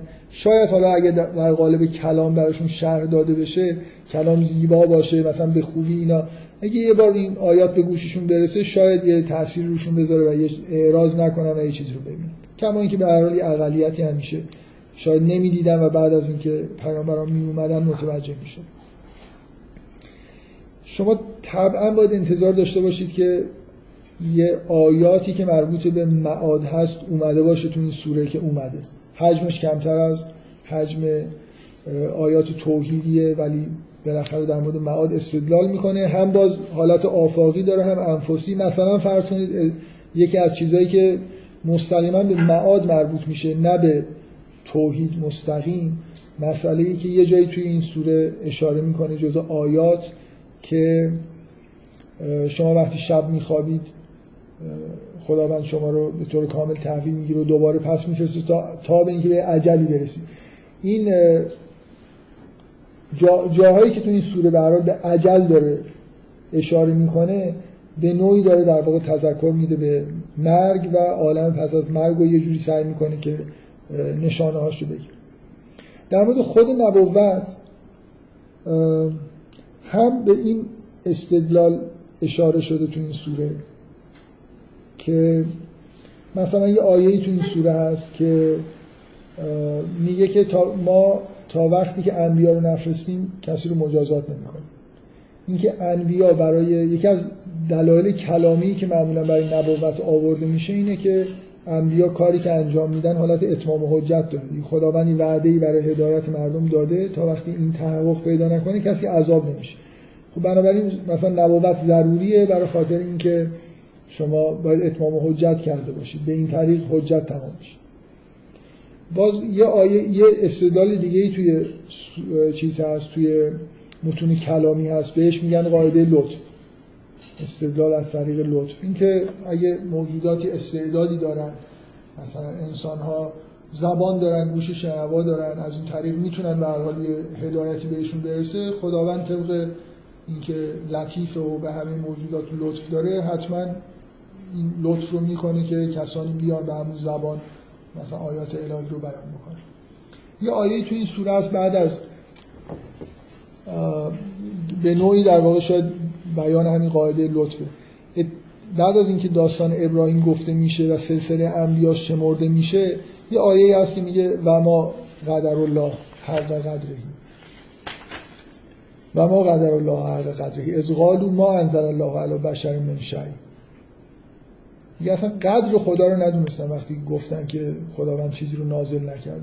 این مثل اینی که اگه شما خدا رو بشناسی، خدایی که به شما غذا داده این همه بهتون لطف کرده، چطور چجوری این حرفو میزنن که خدا مثلا چیزی نازل نکرده؟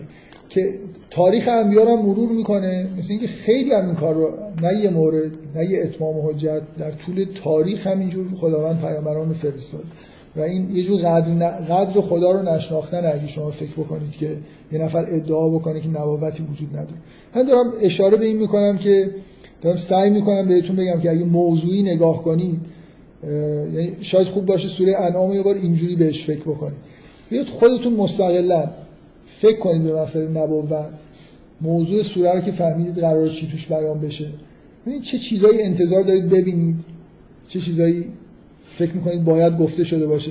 بعد که سوره رو میخونید احتمالاً میبینید که همشون یه جورایی هست، یعنی هم مثلا استدلال هست، انذار هست، پیام انبیا در واقع برای کسانی که شاید هیچ سوره‌ای از قرآن به اندازه سوره انعام پیامی که انبیا برای این مردم می آوردن با جزئیات گفته نشده. باز اگه یه جای دیگه‌ای بخوایم وارد جزئیات بشیم، من اصراری ندارم که همه جا جزئیات رو بگم.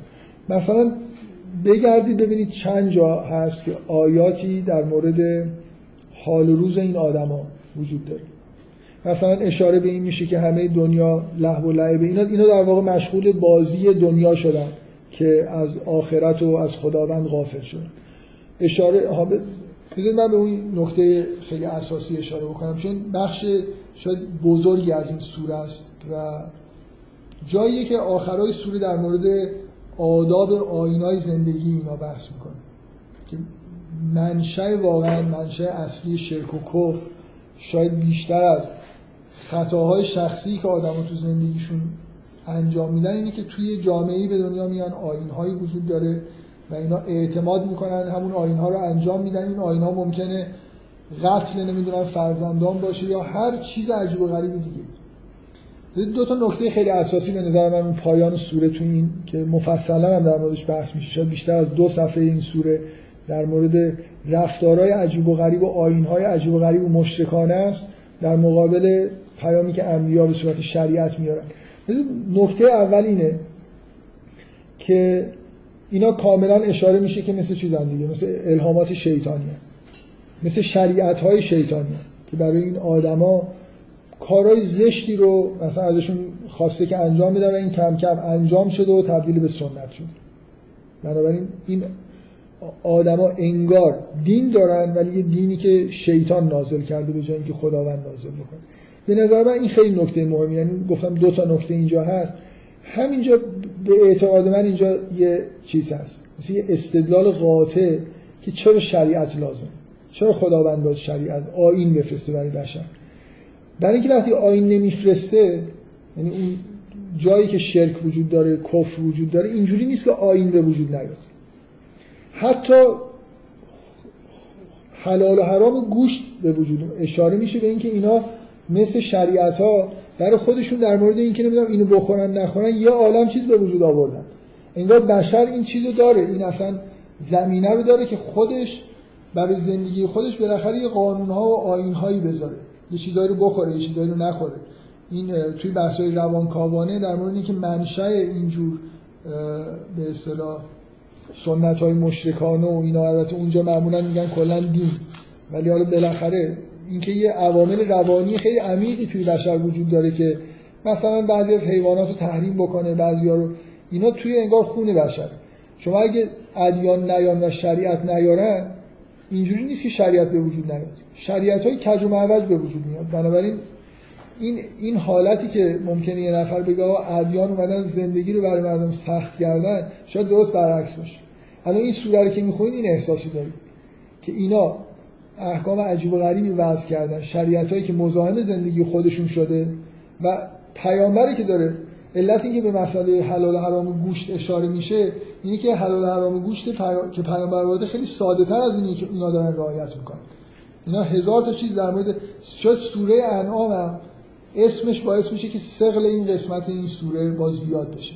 مثل اینکه اینجا رو یه خورده با دقت بیشتر بخونید، اینکه اینا ببینیم در مورد همین چارپاها چقدر چیز برای خودشون گذاشتن، قاعده گذاشتن که چی بخورن چی نخورن. و این سوره با شما یه اصطلاحی هست میگن ایجاز و در مقابلش اتناب، که جزء صنایع به اصطلاح ادبیه دیگه. یه جایی شما دوست دارید که یه مطلب ممکنه مطلب خیلی مفصله ولی به شدت شما با ایجاز بیان میکنید، گاهی برای به دلایل مختلف حالا از نظر ادبی یه چیزی ساده ای رو خیلی کش میدید بیان کردنش. من یه نمونه عظیم اتناب توی قرآن اون آیه‌ایه که به سوره نور به آدما میگه خونه کی برید بخورید، خونه کی برید نخورید. یه چیز یک صفحه قرآنه که خیلی عجیبه دیگه. به غیر از اینکه آدمو یه خورده به تفکر وادار میکنه که این چی اینجا هست که اینقدر داره روش تاکید میشه. واقعا سبک قرآن معمولا نود و نه درصد جا ایجاز خیلی زیاده که اصلا شما ممکنه بخونید نفهمید چی گفت، از بس که مثلا خلاصه میدید. داستانهای قرآن معمولا عمر، مثلا داستان یوسف از عمر اول تا آخر یه آدم داره روایت میکنه، چند تا صحنه است بریده بریده، نصف بیشتر مثلا فکر کن جاهای مهمش هم حتی یه جورایی حذف میشه، شما خودتون باید حدس بزنید. اینجا یه خورده دقت بکنید به اون این بخشی که در مورد حلال و حرام کردن اونا تو سوره مثلا تو همین صفحه صد و چهل و هفت چقدر این طول ب... میکشه که بگه میگه ثمانیت ازواج من الذعن اثنین من المعز اثنین قل اذکرین حرم ام الانثیین اما اشتملت علیه ارحام الانثیین نبئونی بعلم ان کنتم صادقین. دوباره و من الابل اثنتین و من البقر اثنتین و ببخشید و من البقر اثنین قل اذکرین حرم ام الانثیین. اینا میشد فاکتور گرفت دیگه. شما میتونید همه اینا رو یه آیه بکنید و بکنید یه خط دو خط، ولی همینجور میگه پیچیدگی که اینا ایجاد کردن دست و پا دست و پاشونی گرفته. در مقابلش میگه که به بگو که من توی شریعت خودم هیچ چیزی رو حرام نمیبینم به غیر از این. اونو خیلی با چیز میگه دیگه، مثلا در کمتر از یه خط بیان میشه که چی حرام. اینو من گفتم برای خاطر اینکه تو اون قسمت به نظر من یه جور برخوردی وجود داره با مسئله لزوم شریعت که من زیاد ندیدم توی شما. مثلا برهان لطف و نمیدونم اتمام و حجت و این حرفا رو زیاد توی بحث‌های کلامی می‌بینید، ولی در مورد اینکه شریعت چرا لازمه یا لازم نیست من ندیدم خیلی روی این تاکید بکنن. اینطوری که به نظرم میاد که اینجا قرآن داره بیان میکنه که شریعت انگار یه شریعت داشتن و آیین داشتن جزء انگار زندگی بشر. از آسمان هم نیاد شیطان برای مردم درست میکنه، کما اینکه یه سری چیزا اینجا بیان شد. خب اینا در مورد من تأکیدم روی این بود که اون قسمت از این سوره به شدت تأکیدش روی اینه که ببینید این آدم ها همه با تقلید زندگیشون داره بر باد میره. یعنی یه جایی به دنیا اومدن سنت های کاملا چیزی وجود داره، سنت هایی وجود داره که مطلقاً معقول نیست و این آدم ها همینجور بدونی که فکر بکنن دارن ازش تقلید میکنن.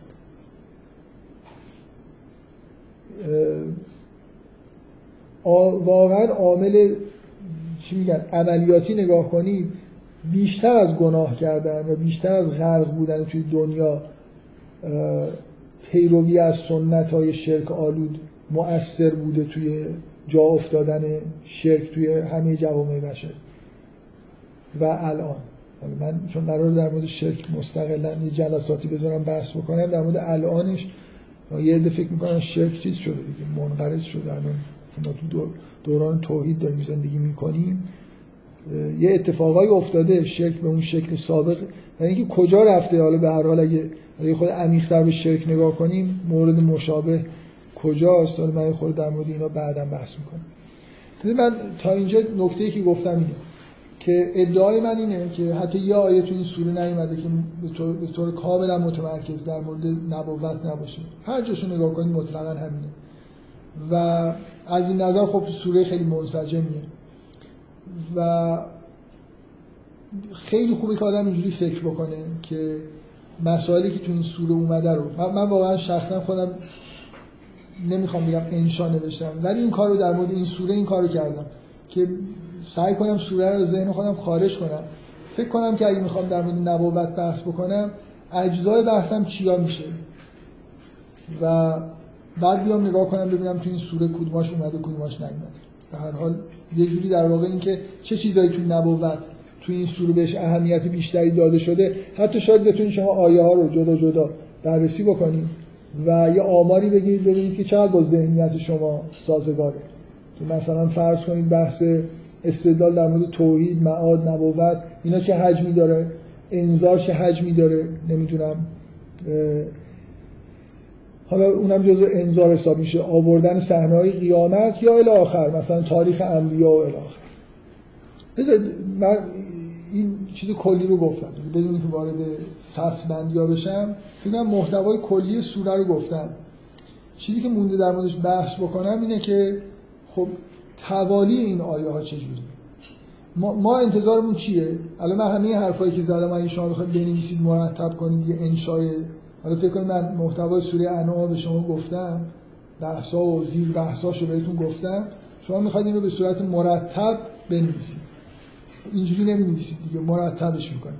مثلا یه فصل می‌ذارید درباره حقیقت توحید، توحید چیه، بعد یه فصل می‌ذارید دلایلش رو مثلا میگید، بعد یه فصل درباره معاد می‌ذارید، بعد یه فصل احتمالاً می‌ذارید در مورد حتی اگه بخواید الان جنبه عاطفیش هم بگید مرتب می‌کنید، انذارا رو می‌برید توی یه فصل، یا نمیدونم مثلا فرض کنید همه ادعاهای اونا بر علیه پیامبران رو توی یه فصل میذارید، آیتم بندی میکنید یک دو مثلا تا هفت تا پاسخاش هم حالا یا زیرش میارید یا میبرید توی فصل پاسخا.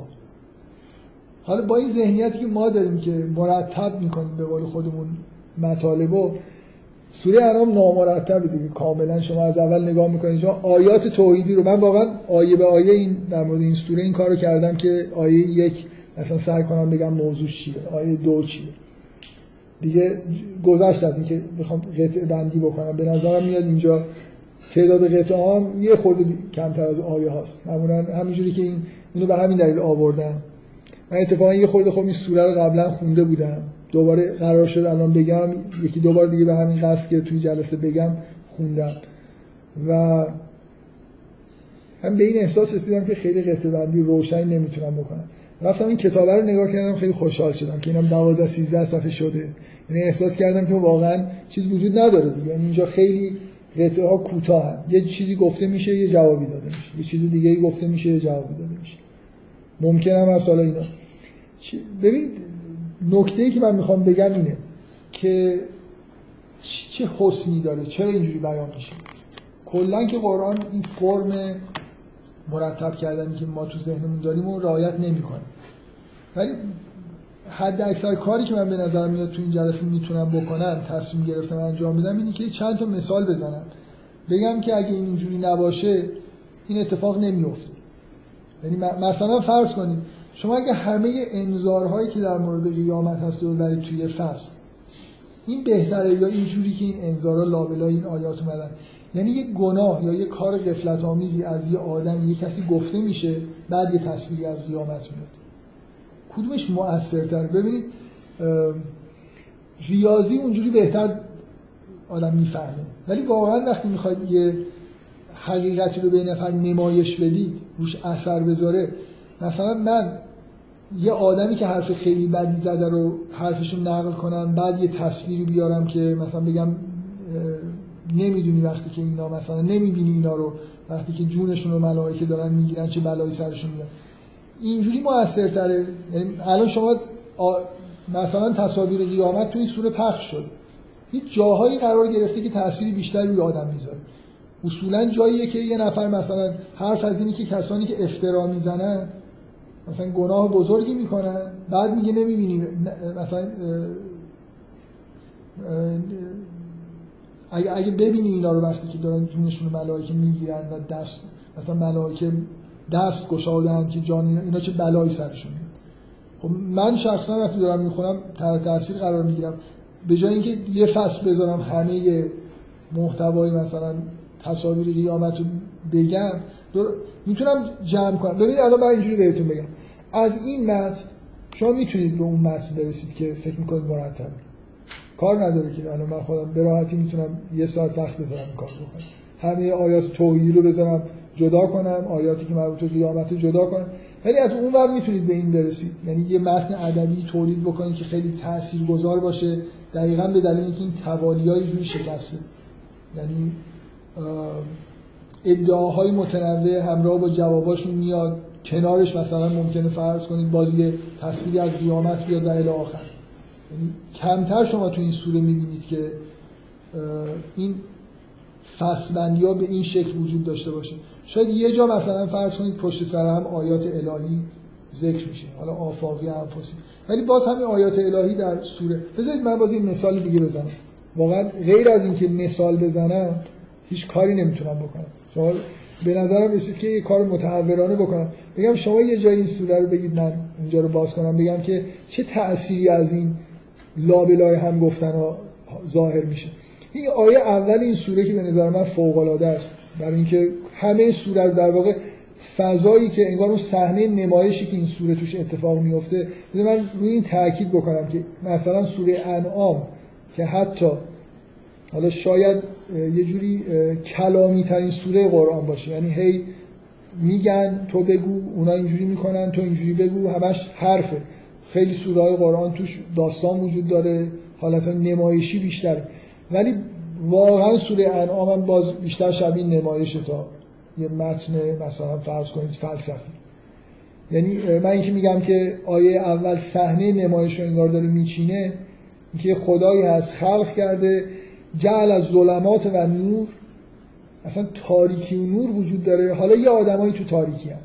مثلا این این عبارت ظلمات و نور که تو این یه آدمایی در روشنایی هن، یه آدمایی در تاریکی. بحث این سوره در مورد این تاریکی هست، آدمایی که تو این تاریکی ها گیر کردن و تلاشی که خداوند داره رسوندن نور بهشون داره میکنه. و این آیه‌ای که حالا من جلسات بعد بیشتر در نمایش بحث میکنم، ثم الذین کفروا بربهم یعدلون، مشرک نیستن بعد کافر بشن، کافر هم بعد مشرک میشن. این این آیه نصفش اگه من فصلبندیایی که خودم کردم، یعنی تک تک آیاتو برداشتم، مثلا گفتم که این موضوعش اینه، این موضوعش اینه، سعی کردم که از هم دیگه جدا کنم. این آیه نصفش بیان توحیده، نصفش بیان وضعیت کفار. یه بخشی از این سوره اختصاص داره به توصیف کفار، چی میگن، چی میکنن و الی آخر. کنار هم اومدنش یه اثر خاصی نداره، یعنی اگه من این رو اصلا جدا کنم این اثر باقی میمونه. اینکه حقیقت واضح و روشنی از الحمدلله الذی خلق السماوات و الارض و جعل الظلمات و النور ثم الذین کفروا بربهم یعدلون. شگفتی اینجا اینه که خب این آسمان و زمین رو خدا خلق کرده، همه چیزو خلق کرده، ولی یه آدمایی هستن که نمیبینن. من اگه مثلا آیاتی که اوضاع کفار رو بیان میکنم ببرم توی یه فصل، آیات توحید رو ببرم توی یه فصل، این تأثیر ظاهر میشه. اینکه بعد از دیدن توحید یه دفعه این آدما رو ببینید در حال غفلت. همه جای قرآن این چیزا به نظر من این شکلیه، این حالت نمایشی وجود داره. یه چیزی انگار تو ذهن شما یه تصاویری داره ساخته میشه که این تصاویر تاثیرگذارن. یه تصویری از جهان به روشنی دارید میبینید و بعد میبینید که یه آدم‌ها اینجا دارن زندگی میکنن با این برد. هر جای این سوره رو نگاه کنید همین شکلی، تقریبا اگه موضوع بندی بکنید توی هر دو صفحه‌اش تقریبا همه موضوعات یه بار دیگه اومده. شما همینطور که برید جلو اصلا همین آی... آیاتی که اشاره به خلق سماوات و ارض میکنه، من نمیدونم چند بار تو این سوره تکرار شده، تکرارش زیاده. اولین آیه هست، مثلا فکر کنید سی تا آیه برید جلو، یه بار دیگه همینو میگه، باز برید جلو همینو میگه و هر دفعه باز همینجور. اینکه بعدش به چه چیزی اشاره میکنه یه اثری ازش ظاهر میشه. من به عنوان حالا آخرین حرفی که میخوام بزنم، من کاری که کردم توی این جلسه برعکس جلسات قبل، چون فکر میکنم نمیشه این کار توی یه جلسه برای سوره انعام کرد، اینه که محتوای سوره انعامو گفتم، محتوای منسجم سوره انعام، تنشای تمام سوره قرآن هست به این طول و تفصیل مواجهه انبیا با آدمایی که کافر هستن رو داره نشون میده و حرفای اونا حرفای اینا نقل میشه و الی آخر. همه این چیزایی که گفتم در هول هوش نبوت تو این سوره هست. ولی چیزی که نگفتم اینه که از اول شروع بکنیم، یکی یکی آیه رو بریم جلو و سعی کنیم بگیم که چه فایده‌ای داره که این سوره به طور منظم مثلا با تفکیک محتواها گفته نشد. تقریبا هیچ جای قرآن تفکیک محتوا به این شکلی که الان من گفتم، یعنی فصل بندی که یه فصل توحید باشه، یه فصل نمیدونم معاد باشه، یه فصل نبوت باشه، این فرمی نیست. این آیات این سوره رو میشه این فرمی مرتب کرد، ولی اثری که این سوره میذاره رو دیگه نمیذاره. ممکنه از نظر استدلالی به نظر منظمتر و مرتبتر بیاد، ولی دیگه این تأثیری نمیذاره. آخرین نکته‌ای که من میخوام بگم اینه، من بارها از این حرفا زدم، به نظر من یکی از شواهد اینه که قرآن متن از لحاظ ادبی متن قویه. شما شباهت بین داستانگویی و متن نویسی الان رو اگه بسنجید با قرآن، الان توی مثلا فرض کنید ادبیات پست مدرن شباهت بیشتری می‌بینید به این کارا تا ادبیات کلاسیک. یعنی اگه یه جوری قبول داشته باشید که بالاخره فنون بیان رو بشر همینجور پیش برده، راه‌های جدید بیان پیدا کرده، شما الان مثلا فرض کنید این کار حالا نه به دلایل خیلی روشن، بعضی از این آدمایی که حالا بالاخره میخوان ادبیات پست مدرن تولید کنن یه داستان خیلی ساده رو ممکنه برعکس تعریف کنن، یا مثل اینکه یه داستانی که نوشتن، داستان خطی رو چهار پنج قسمت بکنن کتابو، بعد بر بزنن چاپ کنن. یعنی شما میخونید باید بفهمید. حالا بعضیا ممکنه ادا دارن در میارن یا پیچیدگی کاذب دارن ایجاد میکنن، ولی این کارا فایده هم داره. یعنی واقعا همه ادبیات پست مدرن هم الکی نیست. گاهی اوقات همین تکرار شدن بعضی از توالی‌ها پشت هم دیگه، یعنی یه چیزی بیاد بعدش یه چیزی دیگه بیاد، با جدا کردنش تاثیرهای مختلفی میذاره. حالا من نمیخوام یه اثر مشخص هنری اسم ببرم بگم این مثلا خوب این کارو کرده، ولی بالاخره ادبیات پست مدرن از این با کلا بازیایی که در آوردن به نتایج بدی هم نرسیدن، بعضی جا واقعا آثار خوبی هست. این سوره انعام مثل همون که بحث نبوت منظمیه که شاید یه نفر ماها بنویسیم بعد بیایم فصلاشو تیکه تیکه کنیم با هم دیگه قاطی کنیم بشه یه سوره. اینجوری البته به چیز خوبی نمیرسیم، ولی شبیه‌تر میشه. به هر حال از نظر عدم توالی مثلا فصل‌ها و اینا یه شباهتایی به سوره انعام پیدا میکنه. من ادعام اینه که هر جایی که این به هم ریختگی‌ها در واقع توی سوره انعام یا جای دیگه قرآن می‌بینید، دنبال یه تاثیرگذاری خاصه. یعنی هیچ وقت اینجوری نیست که فقط همینجوری محض تنوع برای خاطر اینکه خورده شیرین و جالب بشه این کار انجام شده باشه. همیشه تاثیرگذاری خاصی دنبالش هست که بدون این فرم گفتن به دست نمیاد. من فکر کنم برای یه جلسه بس بیشتر از این بفهم. توضیحتون خوبه، ولی من یه سوال دارم. اینکه چرا ساختار این سوره بیشتر از سوره‌های دیگه میشه؟ برای اینکه بیشتر از سوره‌های دیگه حالت بحث داره دیگه. یعنی شما تقریبا سوره‌ای تو قرآن نداری که دیالوگ این فرمی اونا یه چیزی میگن تو جوابشون رو بده. یعنی بذار اینجوری بهتون بگم، سوره‌های دیگه جنبه‌های داستانی و نمایشیشون خیلی بیشتر. یه داستان که شروع میشه معمولا خب روایت میشه. حالا ممکنه چند تا داستان پشت هم دیگه روایت بشه. ولی اینقدر حرف زدن، مثلا سوره انعام فکر کنم شهرتش به اینه دیگه، میگن سراسرش مثلا مثل استدلال کردن. مدعای ما چیه؟ حرفای اونا چیه؟ تو در جواب اونا چی بگو؟ تا آخرش همش هم. واقعا داستان ابراهیم اگه اون وسط نباشه، با من یه بذارید حالا که ایشون سوال، اون داستان ابراهیم به هر حال سوره رو به دو قسمت به وضوح، یعنی کسی نمیتونه این سوره رو بخونه و این ف... این نکته رو تو فرم ندید. سوره یه قسمت داره تا داستان ابراهیم، دو صفحه داستان ابراهیم همراه با چیزه، همراه با سلسله انبیاست که کاربرد داستان ابراهیم اینه که هم استدلال توشه، یه برهان خاصی به شیوه خاصی ابراهیم میاره که برهان توحیده، همین که تو این سوره یه جور ضروری بوده که اشاره به انبیا بشه که چون نفر اول ابراهیمه اون برهان ابراهیم آورده میشه و بعد سلسله انبیا گفته میشه.